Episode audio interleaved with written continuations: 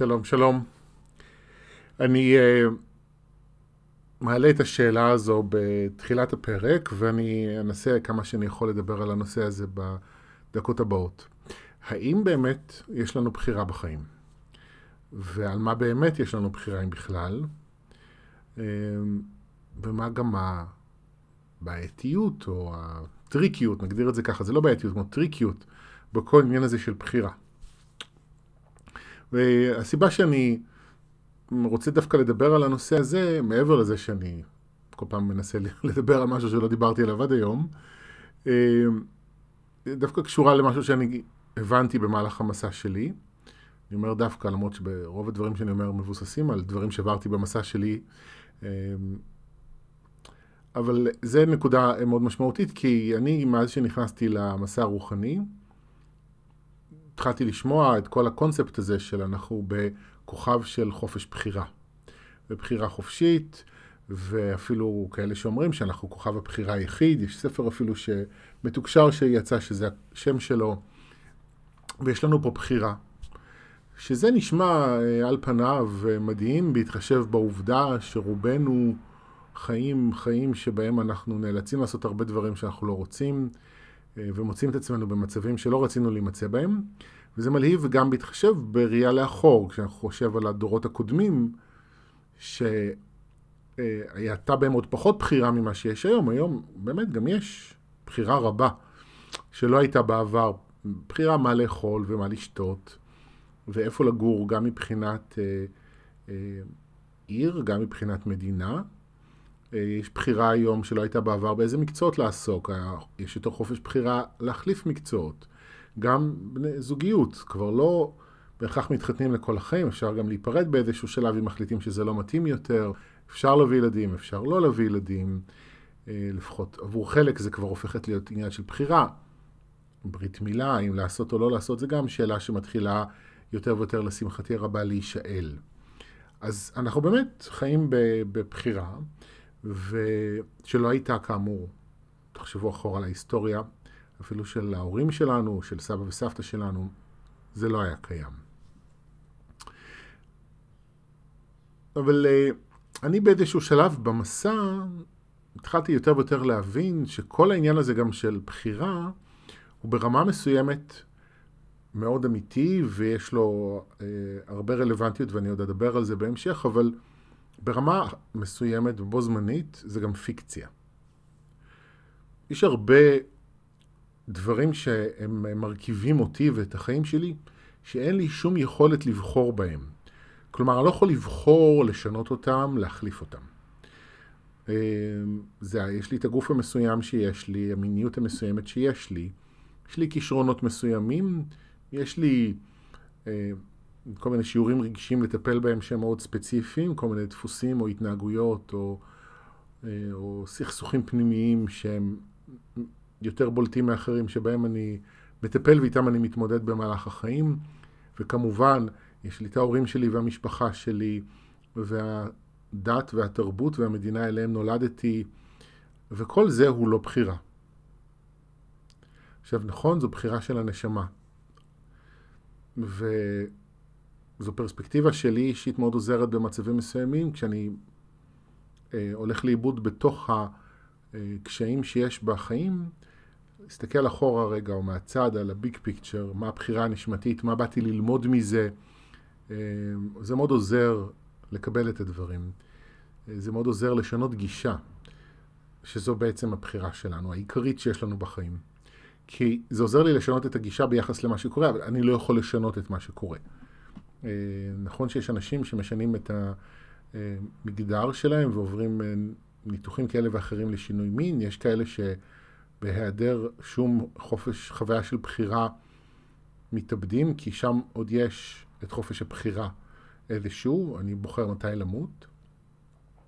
אבל עבורי ועבור רוב האנשים שאני מכיר, שינוי מגדר הוא לא שאלה, הוא לא רלוונטי, וגם לא התאבדות.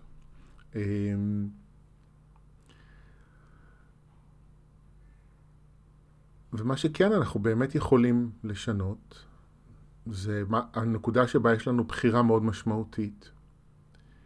היא הגישה שלי למה שקורה לי, והגישה שלי למי שאני.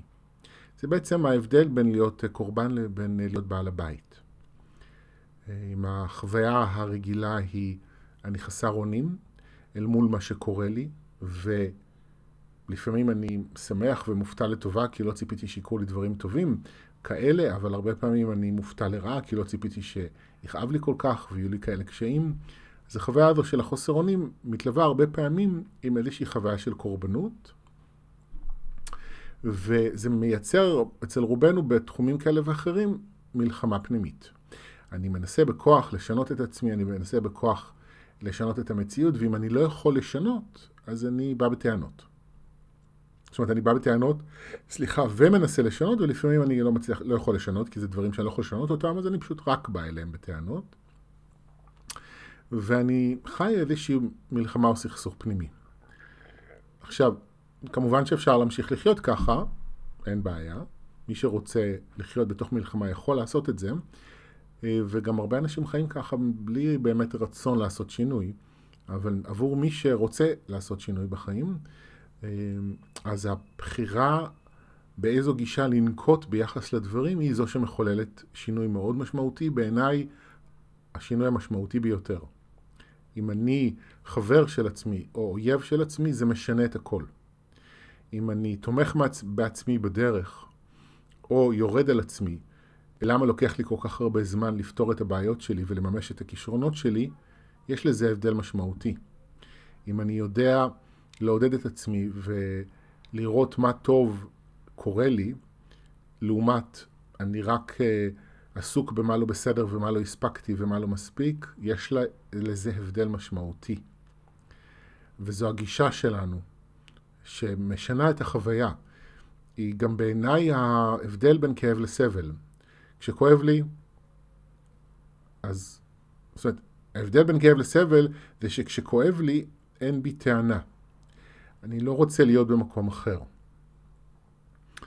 אני לא רוצה להרגיש אחרת, אני לא רוצה להיות מישהו אחר, או אני לא רוצה שהמציאות שלי תהיה אחרת. כשאני כן רוצה להרגיש אחרת, שהמציאות שלי תהיה אחרת, אה, שאני אהיה אחרת, אז אני סובל. אני לא רק בכאב, אני בעצם סובל. האמת שאני לא באמת בכאב. מה שרוב האנשים מגדירים כאב זה לא כאב. רוב האנשים מה שהם מגדירים כאב זה סבל. הכאב הטהור זה מקום שבו אני בהתמסרות מלאה למה שקורה לי, מבלי שאני רוצה להיות במקום אחר. מתוך הסכמה להיות מי שאני כעת. וזו חוויה שהיא מאוד משחררת, תדעו לכם, אה, כי יש משהו מאוד מעייף ומאוד אה, אה, סוחט בלהילחם ב ולרצות להיות מישהו אחר, אבל גם בו זמנית זה מחבר אותי לכאב עצמו, שהוא, כשאין את הטענה, אז יש רק כאב. והכאב הזה הוא הרבה יותר חזק וחד.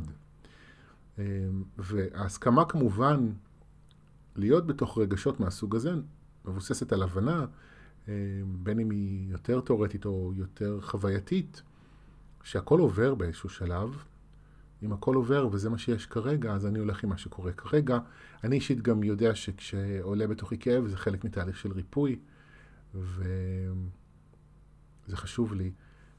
אני אפילו שמח, לא שאני שמח, אבל אני מסופק, אני אומר יופי, הלב נפתח. כשלב נפתח הוא משתחרר כאב, ולכן זה מאוד מאוד חשוב אה, לעבור דרך זה.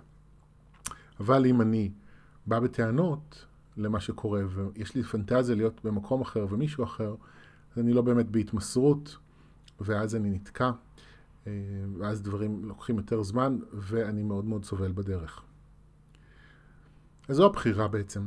אה, מי להיות, איך להיות, אה, אבל אני לא משנה את המהות של הדברים, את הבסיס של הדברים. את המהות אולי, כן, במידה מסוימת, אבל לא את הבסיס של הדברים, את, ה, את המבנה, את הסטרקצ'ר, שמתוכו אני פועל ואלה הם החיים שלי. אמ, אז כן, יש לי באמת הרבה חופש בחירה. אה, כמו שאמרתי מקודם, באיך לבנות את החיים ואיך לחיות אותם. אבל אני זה אני, וזה הבסיס. אמ, וזה מקום אה, שהוא בעיניי מאוד חשוב, אה, יותר ויותר לחזק אותו בעצמנו, את ההסכמה שלנו להיות מי שאנחנו, את החברות שלנו עם עצמנו. עכשיו, זה לא כל כך קל, כי להיות מי שאני זה הרבה פעמים מפגיש אותי עם מקומות פגועים, כי בעצם אני נפגעתי על עצם היותי מאנשים שצחקו עליי, לעגו לי, ירדו עליי, אה, לפעמים הרביצו לי, ויש עוד כמובן פגיעות יותר קשות שעושים לאנשים, לילדים, לנערים. אז להיות מי שאני, זה מאוד מאוד קשה, אנחנו לא סתם במלחמה, אנחנו לא סתם רוצים להיות מישהו אחר.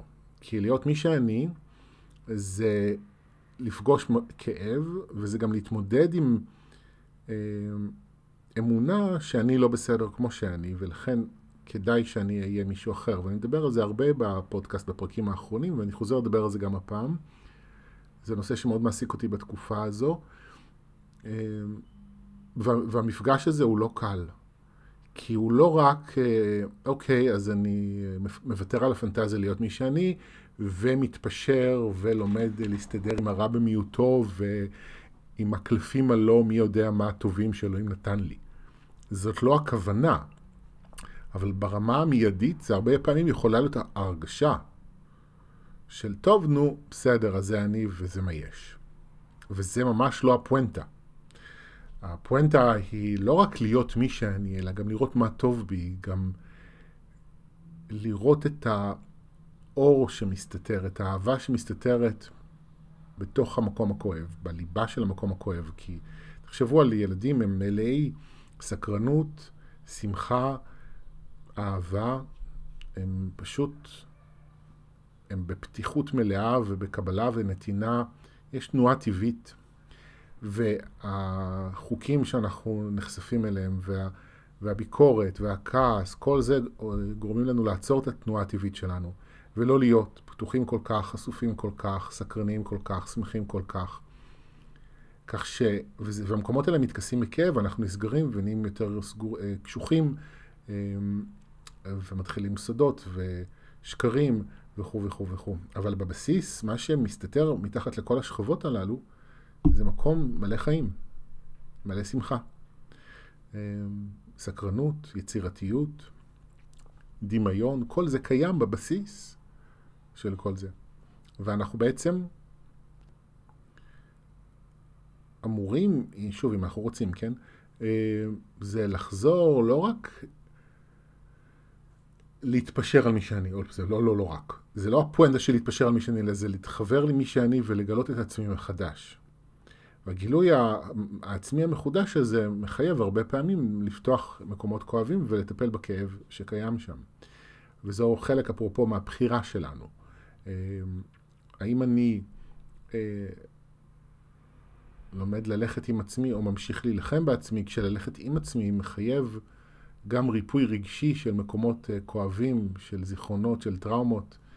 ואני רואה בתקופה הזו, הרי תואר הישויות שאני מתקשר, מדברים הרבה אה, על השנה הזו, על 2019, מציגים אותה בתור שנת ההיסטוריה החדשה, ומדברים הרבה בחודשים האלה, ינואר, פברואר, מרץ, כחודשים שיש בהם אה, כניסה לעומק אל ניקוי של ההיסטוריה שלנו.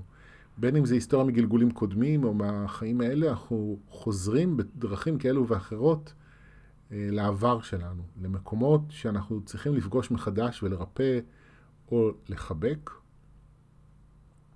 לפעמים אלה מקומות שכבר טיפלנו בהם וכבר אנחנו חושבים שמאחורינו ואנחנו פוגשים אותם ברובד חדש, בעומק חדש, כדי להעמיק תהליכי הריפוי.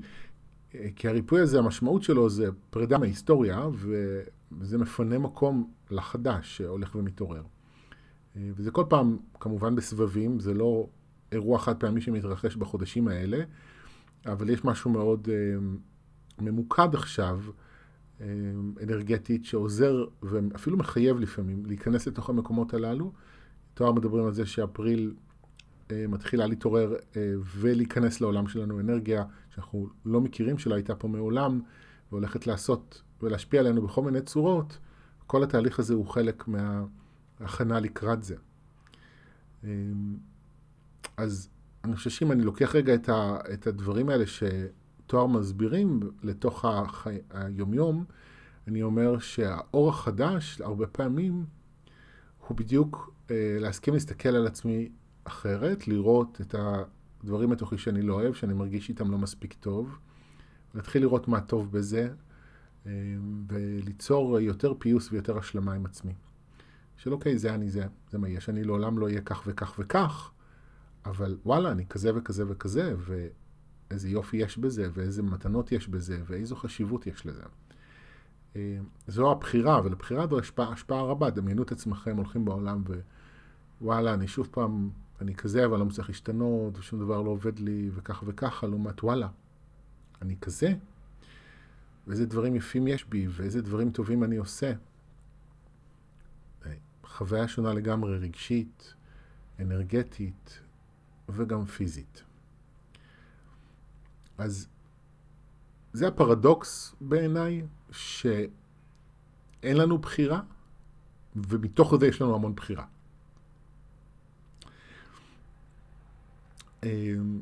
וכשאני מוכן להיכנע, או כשאני בוחר להיכנע למציאות כפי שהיא, אליי כפי שאני, אז זה מאפשר לי ופותח בפניי דלת להמון המון בחירות, שלפני זה היו נעולות בפניי. אני אסביר את זה, כי הרבה, הרבה, הרבה פעמים ובהרבה תחומים בחיים, המלחמה שלנו בעצמנו היא אוטומטית. מה אני מתכוון מלחמה? אני מתכוון לביקורת עצמית, אני מתכוון לרגשי אשמה, אני מתכוון להתנצלות, אני מתכוון לפעמים ממש לכעס ולשנאה, אה, לאלימות עצמית. אה, המלחמה שלנו מתבטאת בכל מיני צורות. והמלחמה הזו היא אוטומטית. אני פוגש איזשהו חלק בתוכי, אה, אני מוצא את עצמי עוד פעם חסר אונים, עוד פעם חסר מוטיבציה, עוד פעם חסר מודעות, ואני כועס על עצמי, ואני נלחם בעצמי, ואני לא מבין למה אני שוב פעם כזה, ולמה לא השתניתי, ולמה עם כל מה שעשיתי, וכל הטיפולים שעשיתי, וכל הספרים שקראתי והסדנאות שהלכתי אליהם, אני עדיין כזה, ולמה ולמה ולמה, ושוב פעם ושוב פעם ושוב פעם. זה אוטומט. שבעבר, כשלא הייתי במודעות, אז התוכן של הביקורת היה שונה. לא אמרתי לעצמי, וואי, עם כל הטיפולים שאתה עושה, איך זה יכול להיות שאתה עדיין כזה? אז אמרתי לעצמי, וואלה, שום דבר לא השתנה, כבר גדלתי ואני עדיין ככה וככה. זה תוכן שונה, אבל באנרגיה, המהות של הדברים היא אותה מהות. וזה אוטומט. אני לא באמת בוחר אה, איך אה, להתנהל עם עצמי, איך להתנהל עם מה שקורה לי. ו... אבל כשיש לי בחירה, כשאני יותר מוכן להיות כזה, להיות כמו שאני, וללכת עם עצמי, אז בהמון מצבים פתאום יש לי בחירה. אה, עם, אה, נגיד, אתן לכם דוגמה. אה, אני מנסה לחשוב על דוגמה בעודי אומר שאני נותן אותה, זה קצת, אה, זה קצת מאתגר, אבל אני אלך רגע עם מה שקופץ לי לראש. נאמר שאני אה, עובד במקום עבודה ואני שכיר, ויש לי כמובן בוסים, ו... או בוס, ואני מפחד מהבוס שלי, אני מפחד מבוסים תמיד, ואנשים עם סמכות, ואני מפחד לדבר לידם, ואני תמיד נכנס לחוסר ביטחון, ואני לא יודע בדיוק מה להגיד, ואני קצת... אולי מגמגם, ואולי הקול שלי קצת רועד, ו, ואני לא אוהב את עצמי שאני כזה, ו, וקשה לי עם עצמי, אה, ולא משנה מה אני מנסה לעשות, וכמה אני מדבר עם עצמי, ואיזה אה, דברים אני עובר, תמיד כשאני מדבר עם, עם הבוס שלי, אני מתחיל לגמגם ולהיות חסר ביטחון. ו, ואז יש איזה מצב פנימי של מלחמה בעצם. יש את הרגשות שעולים לי בסיטואציה הזאת, ואל מול זה עולה כעס, עולה חוסר סבלנות, עולה ביקורת, ובתוך זה כמובן, בבסיס של כל זה, קיימת הפנטזיה להיות מישהו אחר. מישהו קול, עם ביטחון עצמי, שלא מפחד מסמכות. עכשיו, נכון שחלק מאוד משמעותי בתהליך ריפוי של אה, סיטואציה כזו, של דפוס כזה, היא לחזור ל, לרפא, להכיר ולרפא את ה... חוויות שיש לי עם סמכות, קודם כל עם ההורים, ובכלל דמויות אחרות שהייתה עבורם, הייתה להן סמכות כלפיי בילדותי, בנערותי, אה, ולרפא כאבים וטראומות שקשורים במקום הזה. זה חלק מאוד משמעותי. אבל חלק משמעותי לא פחות, היא ללמוד לקבל שאוקיי, זה אני. אלה הדברים שעברתי, זו התוצאה. כשאני, כשאני מדבר עם סמכות, אז ככה אני מרגיש. עכשיו תשימו לב, בסיטואציה הזו שאני נותן כדוגמה, בעצם תדמיינו עכשיו את כל זה בפנים, אוקיי? יש אה, שחר אחד, אה, שנגיד שהוא הילד, אוקיי? שכשהוא עומד מול המבוגר, במקרה הזה הבוס, הוא מגמגם והוא רועד והוא מתרגש והוא לא יודע מה להגיד, ומתבלבלות לו המילים, ולפעמים הוא שותק והוא מפחד לבוא לדבר על דברים, כמו נגיד על העלאה במשכורת או על דברים שלא נוחים לו כי הוא מפחד. אז אוקיי, אז יש את הילד הזה שעומד מול הסמכות החיצונית. אבל יש גם את הסמכות הפנימית, שזה הצד השני שמתחיל לדבר, המבוגר הפנימי, שאומר לילד, מה, שוב פעם אתה כזה ולא השתנית ולא גדלת, וכל מה שעשיתי בשבילך, וכל השיחות שעשינו, וכל הדמיון מודרך, והמדיטציות, והמנטרות, אתה עדיין מתנהג ככה. זאת אומרת, יש את המערכת יחסים הפנימית הזו בין ה... אה, זה שמפחד לבין זה שגוער בו, זו המערכת יחסים שזקוקה לשינוי לא פחות מהפחד שלי מהסמכות. והעבודה היא, כמו שהתחלתי ואמרתי קודם, היא בבסיס שלה לקבל את העובדה שזה השיעור שלי בחיים, אה, ולקבל את זה הרבה פעמים מחייב, לעבוד עם הכעס, ולרפא ולשחרר את הכעס שיש לי על זה, אה, ואת הכאב שיש בבסיס של זה, כדי שיותר ויותר תהיה לי קבלה לאוקיי, אני כזה. אז אני חסר ביטחון. וקורה משהו מופלא כשאני מסכים להיות הדבר שאני מנסה להימנע ממנו. וזה לא משנה אם אני מנסה להימנע מלהרגיש לא בסדר, אני מנסה להימנע מלפחד אה, מהבוסים, או כל דבר אחר. מה שקורה זה שבהתחלה זה מציף את הרגשות האלה יותר, אבל עם הזמן זה מביא אותי לאיזשהו מקום של חופש בחירה, ממשי. כי עד אותו זמן אני באופן אוטומטי מפחד ובאופן אוטומטי כועס על זה. אין שום בחירה במקום הזה. הפחד מנהל אותי, אז אני באופן אוטומטי שותק. הפנטזיה להיות מישהו אחר מנהלת אותי, אני באופן אוטומטי כועס על זה. אבל כשאני מסכים להיות מי שאני, ובוחר לקבל את עצמי, אז זה פותח לי גם בחירה איך להתנהל בסיטואציה הבאה. כי, אה, אתן לכם, אני אנסה להמחיש את זה בצורה פרקטית. כשאני התחלתי ללמוד אצל ורדה, אז אחד הכלים המשמעותיים ביותר שהיא עבדה איתם, ועזרה לנו, לימדה אותנו איך לעבוד איתם, זה עם דמיון מודרך ועם דמויות. אה, אני זוכר שהייתי עושה את זה המון פעמים, בסיטואציה כזו, שנגיד משהו מאוד מפחיד אותי, איזו שיחה שמפחיד אותי לעשות, הייתי יושב עם עצמי בבית לפני שהייתי יוצא לשיחה, ומדמיין את שחר שמפחד. ואם האוטומט שלי הוא להרחיק את הפחד ולנסות לא לפחד, הייתי עושה הפוך, הייתי מזמין את החלק המפחד שיבוא להיות איתי. וממש הייתי מדמיין איך הוא נראה, והייתי אולי אפילו קצת מדבר איתו, עם הדמות הזאת, ומזמין אותו, אומר לו, בוא, אתה מוזמן להיות איתי, ואפילו בגלל שיש לי יכולת דמיון יחסית מפותחת, הייתי ממש מדמיין אותו, או יוצא איתי מהדלת של הבית, ועולה איתי לאוטובוס, או נכנס איתי לאוטו, ומגיע איתי לפגישה, ומתיישב לידי על איזה כיסא דמיוני בפגישה. הייתי בוחר לקחת אותו איתי יד ביד. והשינוי הזה בגישה היה משנה הרבה פעמים את החוויה עצמה, פתאום היה לי יותר ביטחון. כי לא רק, כי אוקיי, כי למה היה לי יותר ביטחון? כי היה לי את הפחד, ויש לי את הפחד מהסמכות, אבל היה לי גם את הקול אה, הפנימי הזה שאומר, אני לא בסדר שאני ככה. והלא בסדר שאני כזה מוסיף עוד כובד ועוד פחד, אה, ומצמצם עוד יותר את הביטוי שלי ואת החופש שלי. אבל כשזה משתנה, אז פתאום, אוקיי, אז אני מפחד, אבל זה בסדר שאני מפחד. ואז אם זה בסדר שאני מפחד, אז פתאום יש לי אומץ להגיד דברים. ואולי בהתחלה זה קצת דברים, אבל עם הזמן החופש בחירה גדל ואני פתאום מוצא את עצמי עם יותר ביטחון להגיד יותר ויותר דברים, וזה לפעמים הולך לכאן ולפעמים זה הולך לכאן. אה, וככה אני משתנה מכיוון אה, לכיוון. אה, ומפעם לפעם, והופך להיות יותר ברור ויותר בטוח בעצמי, כי אני מוכן לפחד. עכשיו זו, זו רק דוגמה אחת, אני מנסה עכשיו אם יש לי עוד דוגמאות לתת אמ, על איך זה עובד. כרגע אין משהו שעולה לי לראש, אבל אה, אפשר לקחת את זה לכל תחום בחיים.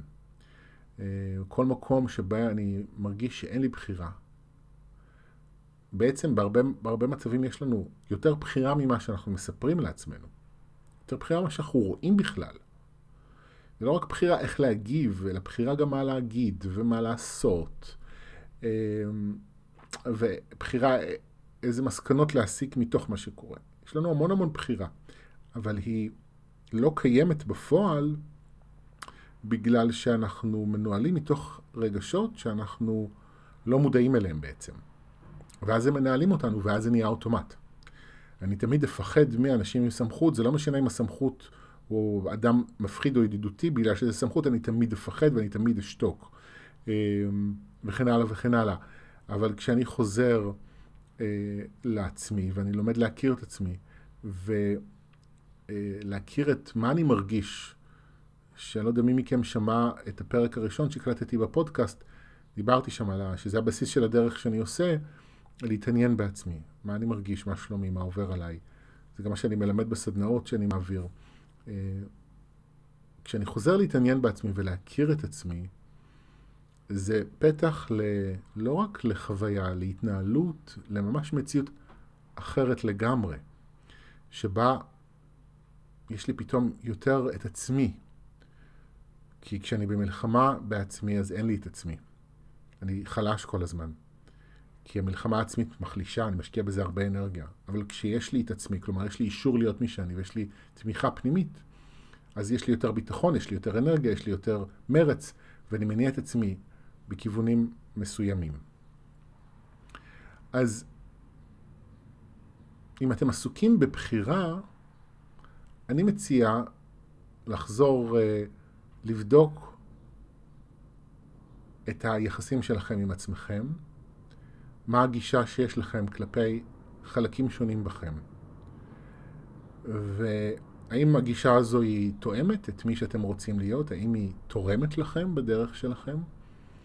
והאם אתם אולי רוצים לעשות שינוי במקום הזה, ואם יש, יש לכם איזו גישה אוטומטית שאתם רגילים להתייחס אל עצמכם בצורה מסוימת, ואני כמובן מתייחס ל, אה, לגישה שיש בה ביקורת או כעס, כן? כי אם יש לכם גישה של עידוד עצמי ו, וטפיחה על השכם ו, ולראות מה טוב, אין שום סיבה להחליף את זה.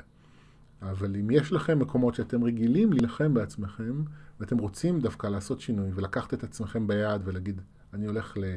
דרך חדשה לנתיב חדש, אמ, אז זה מאוד יכול לעזור לכם. לחזור, לראות מי אתם, מי אתם רוצים אה, להיות באותו רגע, מה אתם מרגישים, אמ, איזו אמ, עזרה אתם זקוקים לה מעצמכם כדי להקל על עצמכם להיות מי שאתם כעת. זה החופש הבחירה וחופש בחירה מאוד משמעותי. אבל כמו שאמרתי בהתחלה, הוא מבוסס על איזושהי הכרה שבהרבה דברים אין לי בחירה. וזה לא קל להכיר בזה, כי שוב, זה מפגיש אותי אה, עם רגשות שלא תמיד קל לי להרגיש אותם. אה, אבל אני רוצה להזכיר גם את מה שאמרתי קודם, הרגשות האלה עוברים. שום רגש לא נשאר לעד, וזה מאוד חשוב שתקבלו עזרה בדרך. מי שרוצה באמת להפוך את היחסים שלו, להעמיק את החברות שלו עם עצמו ולרפא מקומות של מלחמה פנימית, תעשו את זה עם עזרה. אה, טיפול כזה או אחר, שיחות, אה, טיפול אנרגטי דרך הגוף, מה שתומך בכם, גם כי קשה מאוד לחצות את הכאבים האלה לבד, ואת הפחדים האלה לבד, ואת האשמה, ואת כל הרגשות הקשים שאנחנו סוחבים בתוכנו, וגם בגלל שאנחנו זקוקים הרבה פעמים למישהו חכם שהוא לא אנחנו, שישמע את מה שאנחנו חושבים, את האופן שבו אנחנו מדברים עם עצמנו, על עצמנו, ויעיר לנו את המקומות שבהם אני יכול לעשות שינוי בראייה, שבהם אני תפוס על ידי פחדים וביקורת, ואפשר להכניס לשם עדינות וחמלה. זהו, זה היה הפרק הזה על בחירה. אני הרגשתי ברגעים שאני קצת נודד, כאילו שהאנרגיה שלי לא לגמרי ממוקדת, אז אני מקווה שהבנתם אותי אה, ושזה מצליח לגעת ולעזור. וזהו, ותודה שהאזנתם, אנחנו ניפגש בפרק הבא. ביי ביי.